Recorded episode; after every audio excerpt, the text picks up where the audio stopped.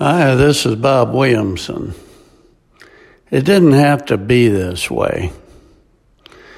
As I write this, Cat 4 Hurricane Laura is slamming Louisiana and Texas, and millions are fleeing its path.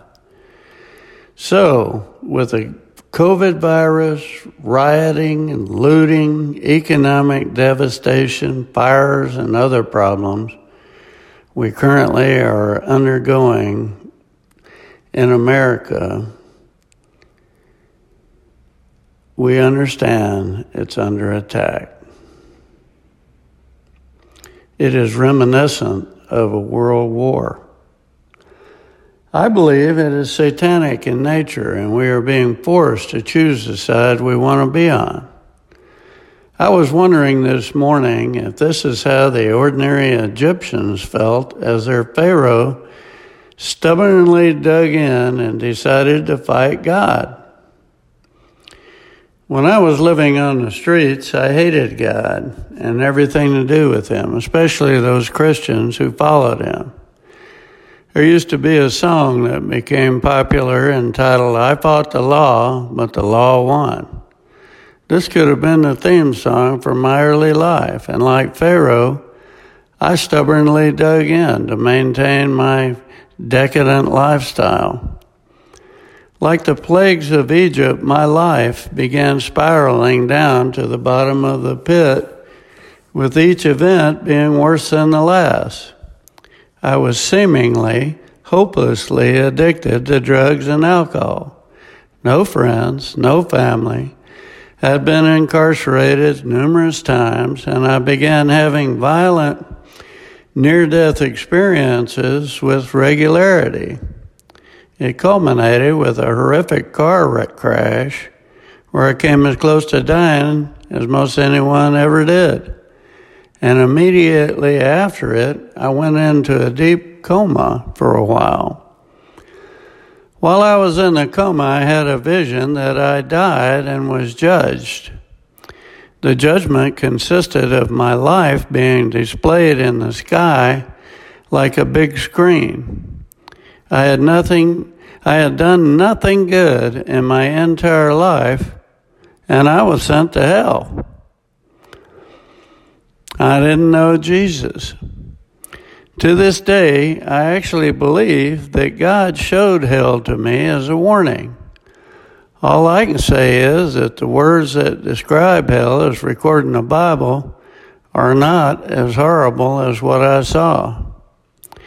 Prior to this experience, I was not afraid of anything and said through gritted teeth, Bring it on. Each terrible thing that happened to me just seemed to harden me more. Seeing hell was unlike anything I had faced. But nonetheless, when I came out of the coma, I did not resolve to be a better person or follow God. I didn't even know who God was, and I thought he was mean.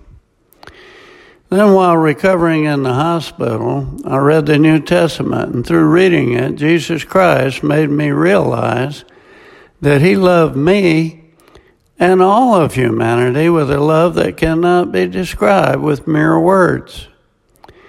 The coma and vision of hell, the overdosing on drugs, vicious fights, car and motorcycle wrecks, prisons, bullets zinging past my head were not enough to persuade me to surrender and stop rebelling against my Lord and Savior.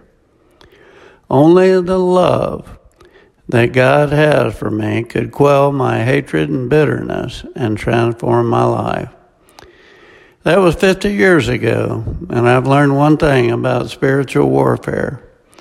It is that Satan will use any means at his disposal to destroy us.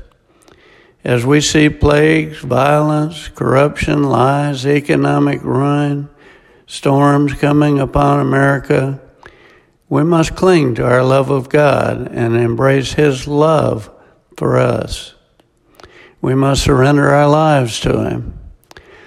I don't know what's next for our country, but I believe God is allowing bad things to happen because we as a nation tried to turn away from Him. There is a remnant who has refused to bow the knee to Baal and love the Lord with all of our hearts. The Republican convention has had speaker after speaker who has confirmed this. Do not give up. While some have lost their way, others remain steadfast, even through the most difficult times. I'm part of the remnant, and prayerfully you are as well.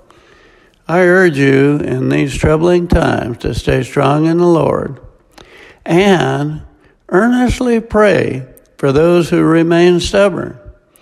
They are in the tenuous position of dying spiritually and spending eternity apart from God in hell, a place of frightening, relentless torment. Pharaoh was given to us as an example of, happen, of what happens when God is rejected. It didn't have to be that way. Daniel 9:14 Lord, you didn't hold back from bringing this trouble on us. You always do what is right, but we haven't obeyed you. This is Bob Williamson. Thanks for listening.